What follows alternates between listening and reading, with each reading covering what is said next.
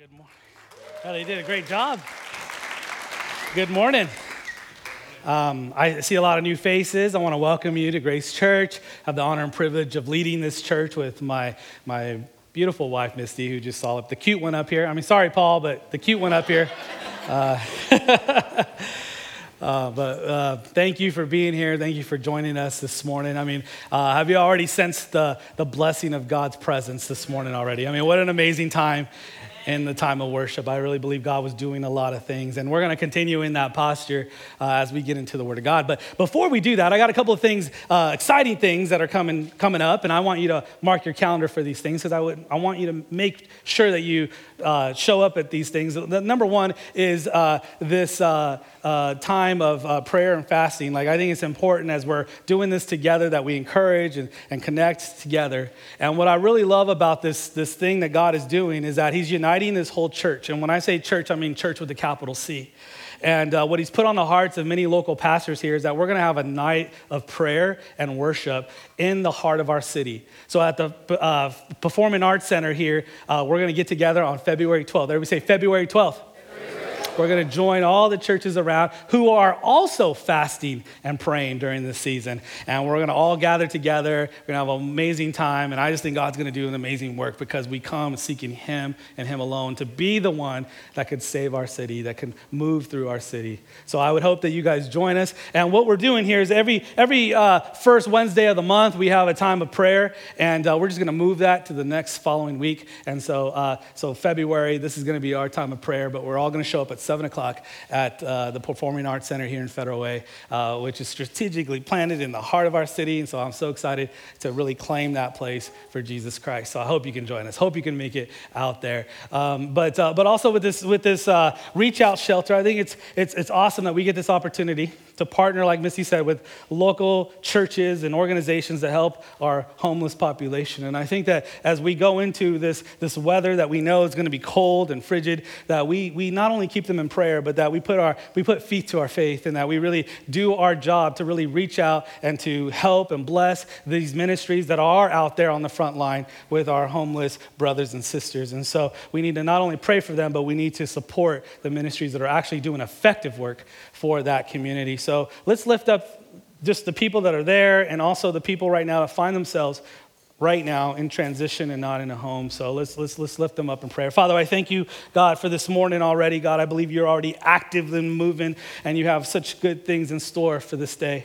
But God, as we're praying together, as we're united here with one heart, one mind, Lord, we're lifting up uh, the many people right now that find themselves, Lord, out on the streets. And for whatever reason, God, life has brought them to that point, Lord. But I pray for hope in them. I pray for, for provision over them, Lord. I pray that they would find a, a warm place this week, Lord God, that there, there'd be uh, open rooms and open spots, Lord. I pray that as a church that we be activated, that we step into that space and help and resource and love and, and guide. And so that, Lord, they could find wholeness in you. And, and uh, God, we also lift up this time of prayer and worship for the church. Churches, God, we thank you for uniting us, Lord. We pray, God, that you would bless that time, protect that time, and God, and use that time for your glory and your honor. We love you. In Jesus' name, everybody said? Amen. Amen. Well, you've already heard Christy mention that we are in week two of our twenty-one day fast. And uh, I was hanging out with the worship team before service, and, and we were kind of talking about just when you do a twenty-one day fast, I mean, there's like stages. And uh, and, and this is kind of that week two, you're kind of going into a little bit of that hard climb. Uh, you know, anytime you've ever uh, hiked a mountain, you know that it doesn't just go straight up. But usually when you're hiking up a mountain, you kind of have to go around. And I think that some of us are going to feel that this week going into it, where it's just going to feel like it's a little daunting. It's going to require probably a little extra push. And I want you to know this, is that you're still climbing, even though it might feel like, hey, I don't know if I'm getting anywhere, but God is letting you know this morning that there's altitude, that there, there is an increase, and God is, as you seek Him and as you're reaching out to Him, I believe that He is blessing. How many of you guys have already experienced God moving and, and speaking and bringing you fresh revelation through His Word, through this time of fasting and praying, right? So those of you who may not raise in your hand, I, I'm going to tell you that, like, just be ready. Because when we set time for God, it's not wasted. And I believe that God does a lot in the time we give Him. And if you haven't jumped on, you got two weeks, jump in. Be part of this. There's so much good things that God wants to do when you set time apart to be with Him. So I know I'm at this this phase right now where, where it's getting really hard physically. Uh, you know, one of the things that I'm fasting is sweets and sugar. And uh, let me tell you, man, I am craving a big old sundae, you know? And I don't even have sundaes all the time, but like I already know my post-fast meal is gonna be a big old sundae. So if you know where they, they do like everything and do the works, let me know, because that's where I'm gonna show up the day after my fast. And I'm so looking forward to it. Uh, I'm, I'm thinking about it. I'm, I'm dreaming about it. I mean, pray for your pastor, man, because I, I gotta hold on two more weeks. So, uh, but th- that's where I'm at. And I don't. I, I know I'm not the only one. So we, we are doing this together. I think it's encouraging to know that I'm not Not alone in this, and uh, I, uh, I know that there's lots of prayers going up for our church to find breakthrough through this fast. Well, I want to start with a question. I want to I always love to begin with a question to ask you, so that kind of stirs our hearts and stimulates our brain a bit to think, has opened our hearts and our minds to the Word of God. And and so here's the big question for you this morning: is is it possible to look at something but not really see it? Have you ever been there before where where where something's right in front of you, but you just can't see it? Everyone, everyone else probably can, but you can't. That's so frustrating, isn't it? Where it's right in front of you, you're looking for it, and it's right there, right in front of you. When I was uh, a teenager in the mid nineties, uh, there was these things that you would see everywhere. It was all over the malls, uh, all over the place, and they were called uh, Magic Eye three D pictures. Anybody remember those? Yeah, my generation, right? They were everywhere, right? Let's let's look at one right now. You see that? Yeah, bringing back memories, right? And, and what it was is that you looked at this picture, and if you stared at it long enough, it, a, a three D image would pop out. You know what I'm talking about? Like sometimes it would be a well or a dragon or something, but there was a hidden image behind it. And if you just looked at it a certain way, you know, uh, squinted your eyes or whatever, uh, it would just, you would see it. It would just pop out. And I remember as a teenager, man, I'd be so frustrated because all my friends could see it. All the people I was around, they could see it. And I would stare at that thing until my eyes got red. And I was one of the people that couldn't see it, no matter what I did. It even got so bad, too, after a while, uh, I just kind of lied and said that I could see it, just so that they would shut up about all the ways that they're able to see it. Like, they'd give me all this advice. They'd say, well, Omar, if you if you stand over here, and, and if you look, and it would just get so annoying. I'm like, yeah, yeah, oh, wow, I could see it. Because when people really saw it, though, you knew. Like, they would they would just like, whoa, it popped out. It, it's amazing. I mean, some of you guys that are under twenty years old, you have no idea what you're missing, right? But these things were everywhere. And, and it would be so frustrating. And I, I would go, man, this is so hard. You know, Misty had this method where, where she would cross her eyes. She said, I'd cross my eyes and I'd see it. I haven't tried that one, because I think it's kind of bad to stare at something really long with your eyes crossed. But here's the reality. Yeah. Well, here's the thing. This is supposed to be a cross with Jesus on the cross, but I don't know if all of you guys can see it. But uh, but yeah, I just wanted to frustrate some of you guys already this morning. But here's the reality. Here's the reality. The reality is that we can we can look at something, but not really see what we were meant to see. You can look at something. We can all look at something, but not all see the same thing. And and, and the reason why I bring this up is because as we go into this new year. And I believe that God has great things in store for this year. I mean, th- this whole time right now, this, this whole month right now is really for us to take time to pause, slow down, and, and really sink our lives and allow God to set a course for our year. And this is what this whole thing's about. That's why this fast is so important. But I believe that as we're going into that season and we're taking this time, I believe that God wants to unleash something new in our lives. Something that he desires for us to see. And so I want to ask you a couple more questions, some challenging questions. So listen to this. Are you ready and are you willing for God to do a new thing in your life this year? Listen to what I'm saying. Are you ready and are you willing for God to do something new in your life this year? Here's the second question, is this. Do you think that you're able to see it and recognize this new thing as it's happening? Hmm. But listen, are you ready and are you willing? See, on the surface, you get a lot of amens when you say a statement like that. Because we like the new. Like, like we hear that. And there's part of us is like, yes, Lord, bring on the new. Because in our hearts, man, there's a lot of things that we want to see change, and there's a lot of things that we want to see be new. I think some of us have prayed for a very long time to say, God, I need something new. I need something fresh. And, and, and, and so I know that that's where you're at today, and I, and I want to tell you that God is God of the new. But if you really think about this question, and you take a little a, a, a deeper look at it, and if you really pick out those words, am I ready and am I willing for God to do something new? I think if we're all honest this morning, many of us would follow it up with this question or with this thought. We would say, what does that really mean, God? What does that really mean? Something new. You do the work. See, again, we we we would love to see something new, something fresh, when it involves something else or someone else.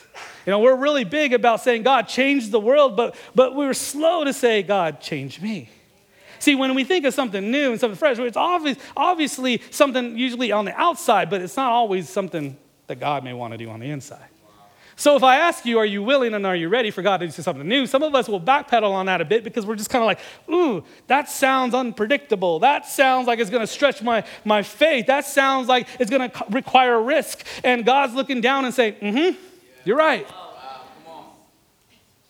You might be thinking these thoughts, man, it sounds, is it going to be difficult? Some of us want to come at God with, with these prerequisite ideas of saying, God, is it going to be difficult? Is it going to be challenging? I don't know that answer for you. But what I do know is that if God's in the mix, it will require faith. It will require a stretch of faith. And, and you can fill in that bubble of what you think of when you step out in faith. And if that challenge, if that challenges you, is that difficult for you? I don't know, but I'm just telling you, it's gonna require some faith because that's that's how God moves. That's what God wants to do. You know, there's I, I, you've heard me say this before. Everybody wants to know the will of God, but very few want to step into that will. You know, like everybody wants to hear about it. Everybody wants to see it and know it, but not everyone is quick to jump into it. They're like, God, I want to know your will for my life. And then when he shows us, we're like, hmm, I don't know. You might wonder, what kind of change would that bring? What what kind of change? If I pray this, if I'm open for this, what, what is it going to require of me? Like I said, we we like the new until it requires us to change. And if it does, then we kind of feel like, man, I kind of like the predictable now. I kind of I kind of like the status quo now. I kind of like to stay in my safe zone now. And, and, and we may not say this out loud, but deep inside, that's that's kind of where our faith has stayed. It's it's kind of where we, we feel most comfortable. We can put our faith and we can put our life in cruise control. Why? Because it makes us have the sense of control. And so it's easier to just kind of coast through this. But I want to tell you this morning that that's not God's will for his, for you. It's not God's will for the church. To just be on cruise until he calls us home. There's a mission at stake. God wants something new. God wants something new. Truth of the matter is that we serve a God of the new. We serve a God who is always working and always moving, so that means that he's always doing something fresh. He's always moving us forward. So the question is not, can God do something new in our lives? The big question is, will I allow him to do something yeah. new in our lives? And when it happens, am I able to see it? Even if it's right in front of me, am I able to see it? And that's really the whole base of this message this morning. See, the tragedy is that we could all fall into this slumber. We could all fall asleep spiritually, especially in churches. And this is what happens when churches stop seeking God for fresh revelation, for a fresh move, for, for God to change them. That's one of the reasons why I called us to do a fast, because I think a fast kind of creates this, this, this focus on him. It creates this anticipation for God to move. It wakes the church up when we seek him with just a dependence on him to move. Fasting keeps us awake and it keeps us alert into a spiritual reality that we're living in. Some of us don't realize that we're in, there's a spiritual real, reality at play. We stepped into it the day we became born again. And sometimes we just forget. We just get too caught up into the natural, knowing that we exist in a world that is supernatural, right? There's beyond, there's things beyond what we can see. There's a reality that's bigger than that. I can go in a whole sermon on that. But we're in this fast. And last week I talked to you about, about what a fast does. And, and and if you haven't heard that, please, please listen. This is like part two to that message. So so if you didn't have time to, to listen to that, please listen to that. But a fast brings this anticipation to see God work. And, and I want to just challenge anybody in this room. If you feel like your life, you're spiritually asleep, and you you know what I'm talking about. I don't think I have to describe what it means to be spiritually asleep. But but but if you came in here and you feel dry, and if you came in here and the, and the worship wasn't vibrant for you, then I'm telling you, maybe maybe you're you're you're asleep. Maybe you're not alert and aware of what God would want you to be aware of. So jump in. A fast will really get that jump started. But here's the bottom line. I, I don't know about you, but I don't want to miss out on the work of God. Not just in my life, but in the life of this church and the life of our city. We don't want to miss out because I believe that God is doing something new. I think God is doing a big work in this world, and I don't want to miss out. I don't want to pull back. I want to press in, and I want to see what God is doing because I believe that God is doing something new. We serve a God of the new. Everybody say new. New. This morning, we're going to look at a familiar passage. If you have your Bibles, or you can scroll to or turn on to or whatever, Isaiah forty-three. Isaiah forty-three. This is a very familiar scripture, very popular scripture, especially during this time of year. You probably have seen this written on a piece of art, piece of wood at Hobby Lobby, right? This is going to be a familiar one for you. But like all familiar scriptures, sometimes they're... Uh, They're understood out of context, so I hope to help us all with that. But listen to this. This is Isaiah forty-three, verses eighteen and nineteen. And remember, like, this is the Lord talking. This is the Lord speaking. And he says this. He says, forget the former things. Do not dwell on the past. Let me say amen. Some of you are like, yes, I needed to hear that this morning. I'm good. But he says, forget the former things and do not dwell on the past. Like I said, sometimes familiar scriptures like that, they they they become understood out of context. So I, I want to help us because here's the thing. Sometimes when we hear this phrase, do not dwell on the past, we automatically look at it with a negative lens. We automatically think of our past regrets, our past mistakes, our mess ups, our uh-oh moments in the past. And so when somebody says this, we're like, yes, forget the bad things that I did. Forget all the mess ups of the last year. Now I'm moving forward. I'm moving on. And guess what, friends? That's good advice.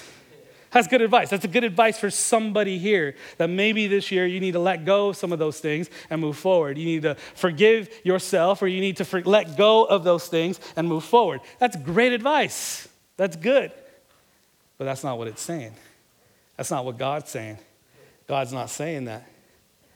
Let's keep reading. So God's saying, forget the former things, do not dwell on the past. He says this, see, I am doing a new thing. And I love that, that God puts an exclamation point on the end of that. You know, when you read words from God, it, it hardly has exclamation points, right? There's a lot of periods there. But when God puts an exclamation point on something, man, that means he's excited about it. That means he's declaring it. That, that there's something behind that, that God is like, ooh, man, I am doing something new. And listen to this. He says, now it springs up. Do you perceive? In other words, it's happening. Do you see it? God's excited about this new thing he's doing. And he's like, and it's happening. Do you see it? Here, here's the context of this. This is what's going to help us understand really what's happening here. See, if you know anything about the people of Israel and the history that they had, they know that at one time, all the people of Israel, they were uh, held captive in bondage as slaves to a nation called Egypt.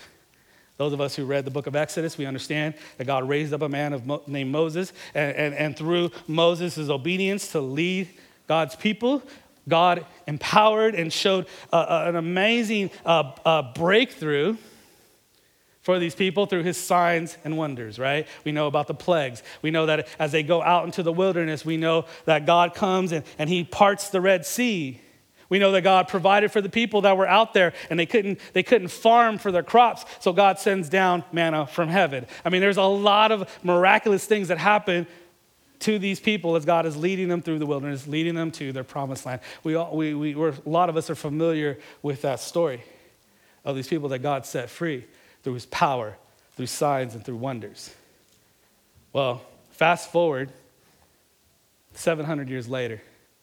And in that time, they, They become led by by judges God, that God appoints, and then and then from there they, they appoint a king. I mean, there's a lot long history in seven hundred years. And as they go into this this season or this time in their history where they were led by kings, uh, it might have started out right, but eventually these kings, they, they started leading the people into things that they shouldn't have been led into. Like bringing some idols uh, into their practice, and, and, and it defiled the things of God and the people of God. And the people found themselves in a spiritual bondage through that time. Not only that, but you fast forward, and it's through all that, through that time, that all of a sudden uh, God brought them into a physical bondage once again. So not only were they spiritually in bondage, but they were also back into physical bondage. This time it wasn't through the nation of Egypt, but it was through another nation called Babylon. And what is happening here is that God is speaking through the prophet, and the prophet is looking and, and he's he's seeing the brokenness, he's seeing the bondage of the people, and he's pleading to God, and he's speaking to God, and he's saying, God, we, we need you to do something. Remember when you freed your people from Egypt. Remember when your mighty hand came and the plagues came and, and you did all these miraculous signs. The prophets say, remember. He's trying to bring people back to remember that God did that, because people were starving and crying out for freedom. And, and they're remembering those days. They're remembering that time, and they were going before God. And God steps in, and God's like, yes, I do remember that time, and I do remember what I did, and I do remember all those things. God says, those were great things. Those were big things. Those were powerful things. They displayed my glory and my power. But then we get to verse eighteen. And God himself says this. He says, now forget the former things. Do not dwell on the past. What does that mean? Here's what God's saying. God's saying, if you thought what I did in Egypt was big, if you thought what I did in Egypt showed my power and my might, just get ready for what I have in store, because what I'm doing is bigger and better. How many of you know that the kingdom of God is always going to increase? It's always going to grow. It's always going to be bigger and better. Our best days are ahead of us, not behind us, right? And so God is waking these people up to this reality that he is God Almighty, the creator. And he's saying, man, you dwell so much on those days. Get ready for what I'm about to do. Now, what Jesus, what God is doing here is he's setting them up for Jesus. He's saying, man, you thought that Moses was the deliverer? You thought that Joshua was going to set you into the promised land? He says, there's one that's to come, and he's going to conquer all those realms and all those dimensions, both spiritually and physically. Oh, there's so much depth in that of what he's proclaiming. Because later on, Isaiah sees a vision of the Lord, our King, our Messiah, our Christ. I mean, there's so much in that. But what I want you to hear this morning is that when God says he's doing something new, it's always bigger and better than we could ever imagine. And God is excited to reveal that to us, to show us the greater things are to come. God's not saying, forget your wretched past and move on in life. He's not saying that. He's saying, you have to see what I'm doing now and what I'm doing today and what I'm about to do in the future. See, too many of us, man, we spend too much time looking in the past. Now, there's a time for reflection, and if you were here with us on our, our first uh, Wednesday of the year, you know that I set up stations around, and we took time to reflect on the previous year. I think that's a great practice. That's a great rhythm in life, to take time to see what God did in the past so that it could build our faith and that it could glorify God so we can press into the future, not that we could dwell there and live there. That's important. But in this case, God is saying, if all you do is look in your rearview mirror of what I've done, you'll never step into what I'm doing today, doing right now. This is why I believe that so many churches, they they, they grow stagnant. I'm telling you, this church, we will not do that. I'm going to press in because I believe that God has something new and something fresh. I think churches, at times, we can be really good at hindsight faith and not so good at future faith. We can let our faith become nostalgic, right? Remember the good old days? I love the good old days. I got good old days. I have moments in my past that were mile markers. I have moments in my past that God moved in miraculous ways. I am not letting those things go, but I'm not dwelling in them either. Those are great days. The good old days were good days. We learned a lot from them. We grew from them, but that's not where God wants to keep us. Especially when God wants us to move forward into something new. Sometimes, friends, it could be right in front of us and we don't even see it because we can't see beyond the natural because we fell asleep spiritually and we don't have spiritual eyes to see what my God may want to do now and today. How many know that God's word is so full of fresh revelations for you today? I mean, come on. Like, if those of you who've been doing this for a little while, I mean, I've been I've been only walking with the Lord for twenty-one years, and I remember uh, going through the Bible in my twenties, and now I'm in my forties, and I'm reading through the Bible, and it's giving me fresh revelation, even though I read that scripture thousands of times, it seems like. But it has fresh revelation in it every day, because God wants to bring something new. I mean, when I open up the Word of God and I believe that the Spirit of God is going to teach me, and if I have the Spirit of God and read the Word of God, then I encounter Christ. And how many of you know that when you encounter Christ, you're never the same? If you don't believe me, read Scripture. Anybody who encountered Christ was never the same.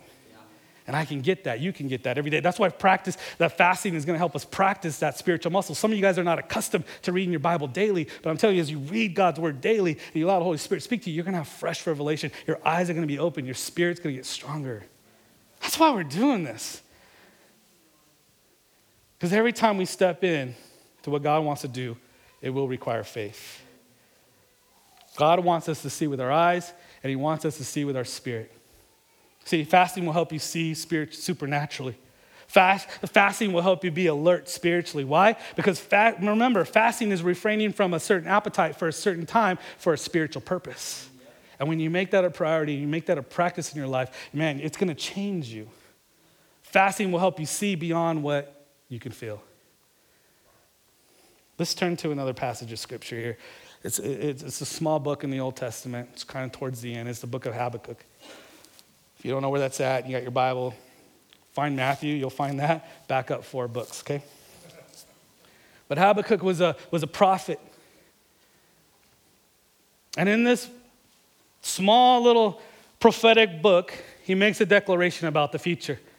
Remember, he's, this is all about Jesus. All the prophecies point to Jesus. And, and this was written six hundred years before the birth of Christ. Pretty amazing to me. That blows my mind. Yet, this is God talking again through the prophet. And he says this, he says, look at the nations and watch and be utterly amazed. For I am going to do something in your days that you would not believe, even if you were told. You hear what that's saying? God said, man, the thing I'm going to do, if I really told you everything that was going to happen, you wouldn't even believe me. It's that good. Anybody ever tell you something that just seems too good to be true and they delivered? Bam, right? Isn't that amazing? God's saying, just wait. See, we, we get, kind of get stuck in God's paradoxes sometimes when we think, you know, here's a God who never changes, but it's a God who's always doing something new. You ever think about that? We know that God, Jesus Christ, is still the same yesterday, today, and forever. Hebrews thirteen five, right? But here's the thing. God's nature never changes, but his work in our life is always pouring in fresh revelation to us. That's what we need to understand. And there's so much more to God. I mean, I've talked to saints that were seventy, eighty years old, and they've been serving God most of their life since they were kids, and they're always telling me, Pastor Omar, there's so much more. Who are we to think we've seen it all, done it all, heard it all, experienced it all? If, if, if, if Christianity is stagnant and old and dead and tired to you, that's your fault. That's not God's. Sorry, not sorry. But some of us are stagnant in our faith, not because God is not moving, but because we've not allowed him to have permission to move in us. And Habakkuk is telling the people, he says, he says, God is going to do something right in front of you, and you're gonna, and it's gonna be right in front of your nose, and you're gonna miss out. You're not gonna see it. You know what he's talking about? It's a prophetic word. Jesus fulfilled it when he showed up on the scene. God in the flesh. Remember, God in the flesh.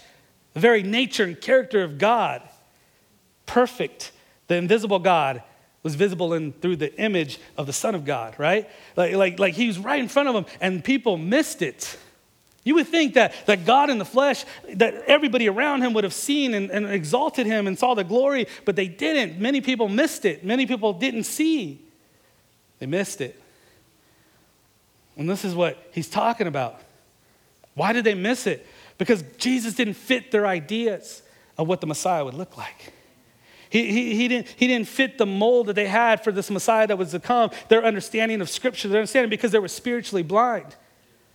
Jesus says this. He refers to this in John five, nine, uh, five thirty-nine and forty. He says, you study the scriptures diligently. He's talking to these people, these, these ones that should have known, should have recognized, because they knew the scripture frontwards and backwards. They studied it. They, de- they devoted their lives to these scriptures that all pointed to Christ. And he says, you should have known. And he says this, he says, you, you, you study them diligently. He says, because you think that in them have eternal life. He says, all these scriptures were given to testify about me.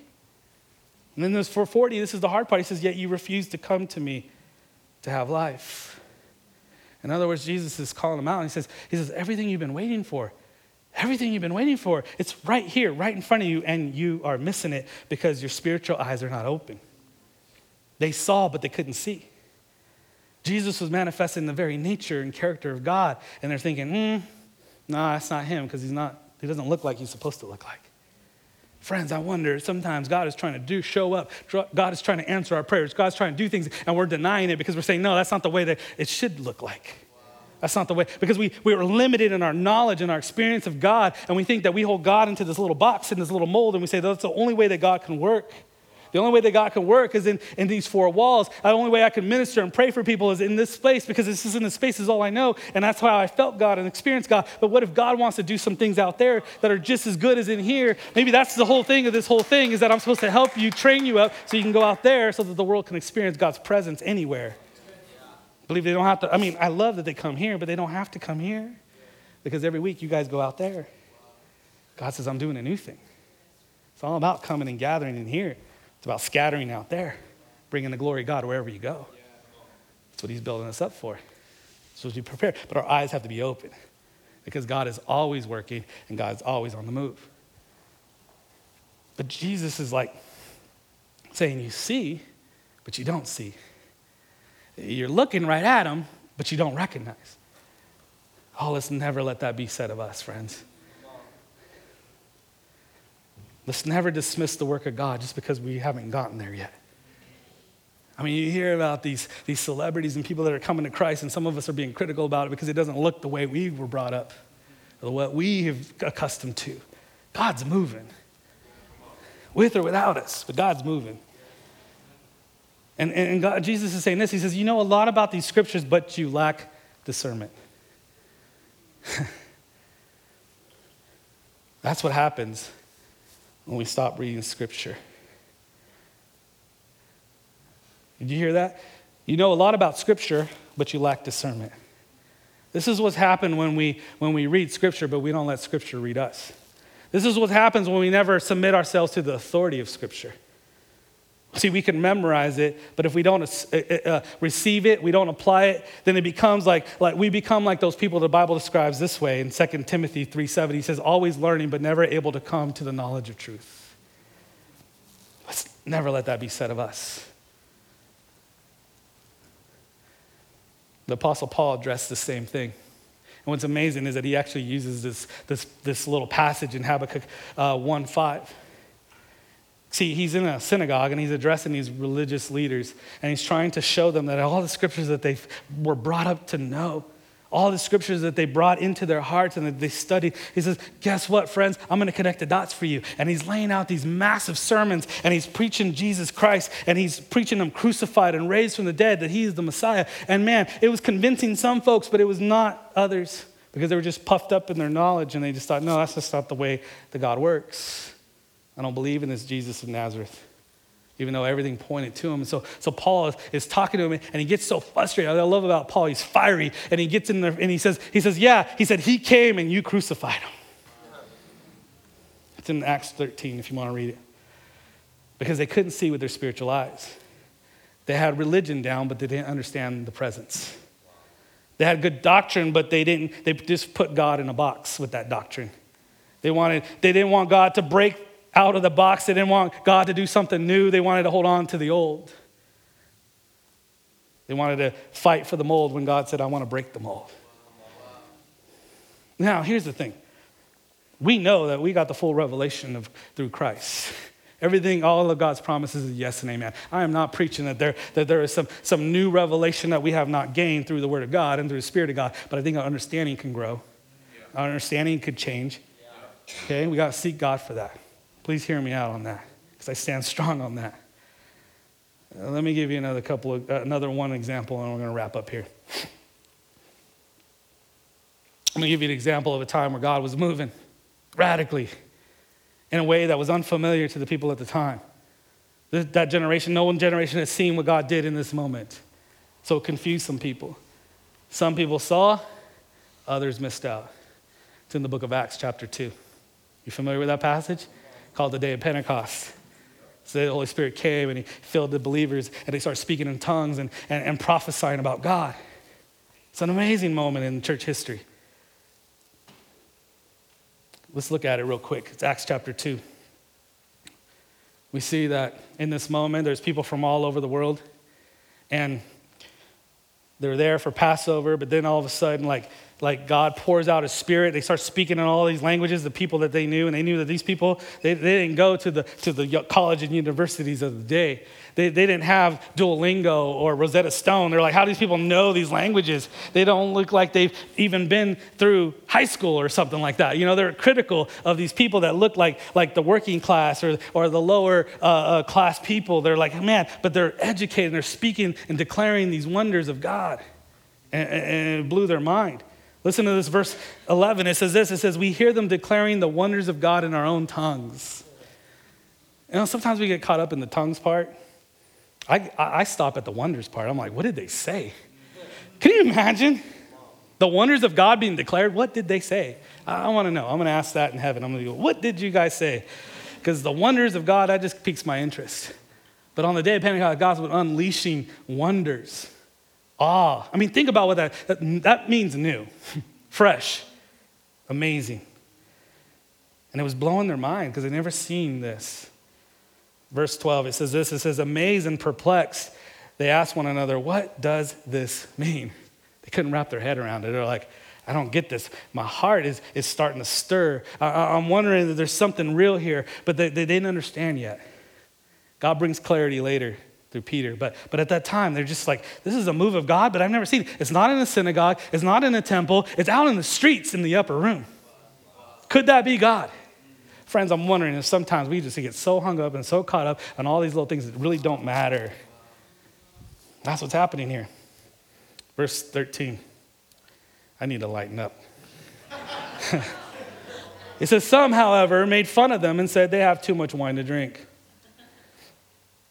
Remember, all these people experienced this. All these people witnessed this. There was a bunch of people. I mean, later on in Scripture, we find out that three thousand people came into the church that day. That's a big crowd. They all saw, but only few seen God work and move. Some of them dismissed it because it didn't fit the mold. It didn't fit their their their what they thought a move of God would look like. So they dismissed it as being crazy, fringe. Uh, God can't move that way. They dismissed it because it didn't fit their paradigm. I want to ask you this morning, because sometimes we read this and, and we look through this and, and we, you know, we kind of get a little judgmental on those people sometimes. Like, who are they? They didn't see that? That would have been radical. And I think on this side of history, we can look back and we can go like, yeah, that, I, I could believe that happened. I could believe that was a move of God. Why? Because it's in Scripture for us. And we go, okay, it's Scripture, so we believe. But I want to challenge you for a moment. Imagine your, you being there that day. Imagine you seeing this whole thing happen, this spectacle, this craziness, this this this thing that seems like there's something about it. It seems powerful, but I don't know. Would you be on the side that would say, yes, I'm curious enough to go and peek in. I'm curious enough to listen. I'm curious enough to see what's going on. Or are you one that's going to pull back and say, no, you're going to dismiss it as, oh, they're, they're just radical. Friends, here's the thing. I think too many Christians, we're, we live more in the, the, the theory than we do with being radical, right? We, we we we we think of our faith in theory, we believe, but we don't ever have enough faith to step out on what we believe because it's radical, because it's different, it's unfamiliar, it's not what we're used to. And so we dismiss those things, but maybe part of God doing something new and something fresh is going to challenge you to stretch out and maybe just test, because God has given us that ability to test, to be able to see beyond the natural and into the supernatural. I'm going to close out with this. This is what it all going to funnel down into is this. There's one thing that's going to help us. How do we know? How do we know that something is a move of God and not a move of God? And this is such a burden on me as a pastor, as your pastor, because I want you to be well equipped to discern if it's good, if it's if it's bad, if it's real, if it's not. Because there's a lot of crazy things happening in the world. There's going to be people coming in and saying they're from God and they're not from God. There's going to be a lot of that. It's going to increase. So my job is to equip you and to get you ready and to prepare you to know how to distinguish truth from, from falsehoods, how to discern right from wrong, good from bad, a move of God to something crazy. How do you know? One word, discernment. Discernment. Guys, sometimes we get so caught up in all this other stuff that we're seeking after. When was the last time you prayed and asked God for discernment? To build your discernment so that you could test and know what is a move of God and what's not a move of God, so that you can walk through life with your eyes wide open to see the spiritual and to understand what God is doing in that moment, for that time, for that person. There's a world out there that's been praying, and maybe they're right in front of you every day. Maybe you walk by them in the checkout line. Maybe they go to your kids at school. Maybe they're your neighbor. Maybe they're your brother or your sister. And God is, and you're not seeing them in the spiritual. You're just seeing them in the natural. Because no discernment, or weak discernment. We need to ask for discernment. That's what this whole fast, I pray that that be part of your prayer life, to say, God, give me discernment, increase my discernment, help me to test. We're gonna talk about the gifts of the Spirit. We're gonna talk that one of them is actually an increase of that, to where you could discern the spirits and words of knowledge and prophetic words. That's revelation from God. Okay, we're, that's exciting stuff. But we gotta start with discernment. We need discernment. We need more discernment in the church. We need more discernment in you. Don't worry about a lot of the stuff in here, man. I got elders, there's pastoral staff. Man, don't, we, we're shepherds. We're gonna protect. But when you're out there, the Holy Spirit's equipped you to be able to build this muscle up so that you can discern what is true, what's not true. So you can see what's the move of God and how he's moving and how he's working in the world and in the lives of the people around us. Remember the Pharisees, they said that they knew a lot of scripture, but they lacked discernment. Jesus was right in front of them and they didn't understand, they didn't see. And they missed out on the greatest move that God has ever done on this earth yet. The Son of God coming in the flesh, crucified for the atonement of our sins, and resurrected in power and glory. A lot of people missed out on that. Why? Because they didn't have discernment. They didn't recognize what God was doing. So how do we get there? How, what, how are we going to pray? Here's the thing. Discernment only comes by the Holy Spirit. It only comes by the Holy Spirit. That's why we preach about the Holy Spirit's work in our lives, and we believe in the baptism of the Holy Spirit and how the Holy Spirit works with gifts and, and develops fruit in our lives. I mean, all that stuff is, uh, we don't have all that time today, but that's what we believe. That's what we teach. But the Holy Spirit, but you know, here's the thing about the Holy Spirit. The Holy Spirit bears witness. How does he do that? How does the Holy Spirit bear witness? The Holy Spirit puts someone on our heart. We, we understand we got to test. How do we figure this out? I'm glad that the Lord brings the body of Christ together, that he's united us together. And so how do we understand discernment? How do we grow in discernment? How God used that? He uses the body of Christ and the word, the Holy Word, to test and to confirm and to bear witness of what we're feeling, what we're discerning, what we're, we're seeing. You don't go off on your own. You don't go rogue. That's weird. But if you could take what you discern, if you take what you see, what God is allowing you to see, and you recognize that as a move of God, an act of God, you bring it into the house, you bring it into the people that you know, you bring the people that you trust that would pray with you and seek God for you and connect with you and confirm in you that, yes, that is God's move. That is God's work. Yes, moving. Aren't you glad that God does that? So that you're not just relying on one person, but God does it through the body.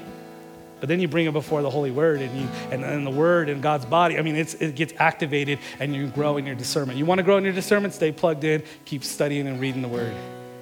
Keep seeking God, because he wants to do something fresh and something new. So I just wonder, as we close out here, that as we're asking God for the new, if we're asking God to do something fresh and something new in our lives this year, what does that mean to you? What will it take? Will we have courage enough to trust and test and step out? Ask God for discernment to know the difference of the direction he gives us. Are we willing to trust him, or will we ignore him because we just put too much limitations on what God can do and can't do? I don't want to be in that boat, friends, because I've done that before in a season of my life, and I missed out on a whole lot of good things. I don't want you to do the same thing. So if you're able to stand, could you stand? Fasting helps, keeps us alert, keeps us open, keeps us hungry, spiritually and physically, right? But as I, I want to show you this, the Apostle Paul, as he's writing to the church, he tells them this. It's Philippians one, nine, three, and then we're going to pray. He says, and this is my prayer, that your love may abound more and more in knowledge and in depth of insight. This is his prayer, and this is my prayer for you. That you as a church, us as Grace Church, that our love may abound more and more in the knowledge and depth of insight. So that, why? Not to get puffed up, not to be prideful, but so that we may be able to discern what is best and may be pure and blameless for the day of Christ. That's what God wants to do. That's what God is calling us to do. It's God, where God leading us. So, so if you could just close your eyes for a moment. I want to just encourage you right now to, to just set before God, to stand before God's presence and just say, God, here I am, God. And if that's you today, if you're just like, if there's any area in your life that just needs an adjustment, any area of your life where you're just, maybe you feel like your eyes have been closed, that you've been asleep spiritually and you know what that's like and you're just tired of it and you're saying, God, wake me up. And you're going to commit to taking time to work through that process through fasting and praying in the next two weeks. I want you to right now just declare it. Right now, confess it. Right now, just step in and say, God, I want to trust you. This is going to be hard. I know. But it's going to be worth it. You're already stirring my heart now. I can't wait till what's coming. And God wants to show you, man, there's a good thing coming. There's a great thing coming. If I told you all of it now, it would blow your mind. You wouldn't even believe it. But you can trust me because I've never failed you. You can trust me because I've never let you down. I've always been there to commit myself to you. So will you now in turn commit yourself to me wholly? So if that's you right now, just surrender it to God. Surrender what that is. Search, let him search your heart.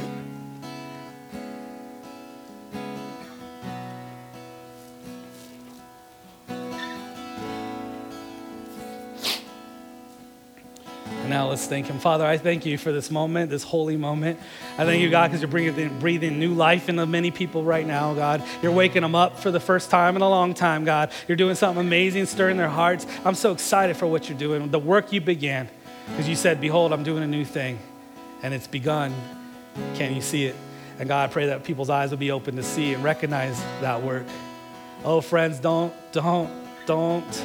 Look down on humble beginnings. Don't, don't, don't, because that means that the God's work has begun. And I pray, God, right now that they see that your work has already begun.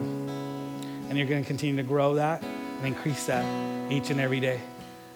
We thank you, Lord. We love you. Keep our eyes open. In Jesus' name, amen. Amen. Well, God bless you. Hope you were blessed today. And uh, remember, sign up for your groups. It's a place to grow and a place to connect. We love you guys. And I hope you guys have a great game today. Enjoy the game.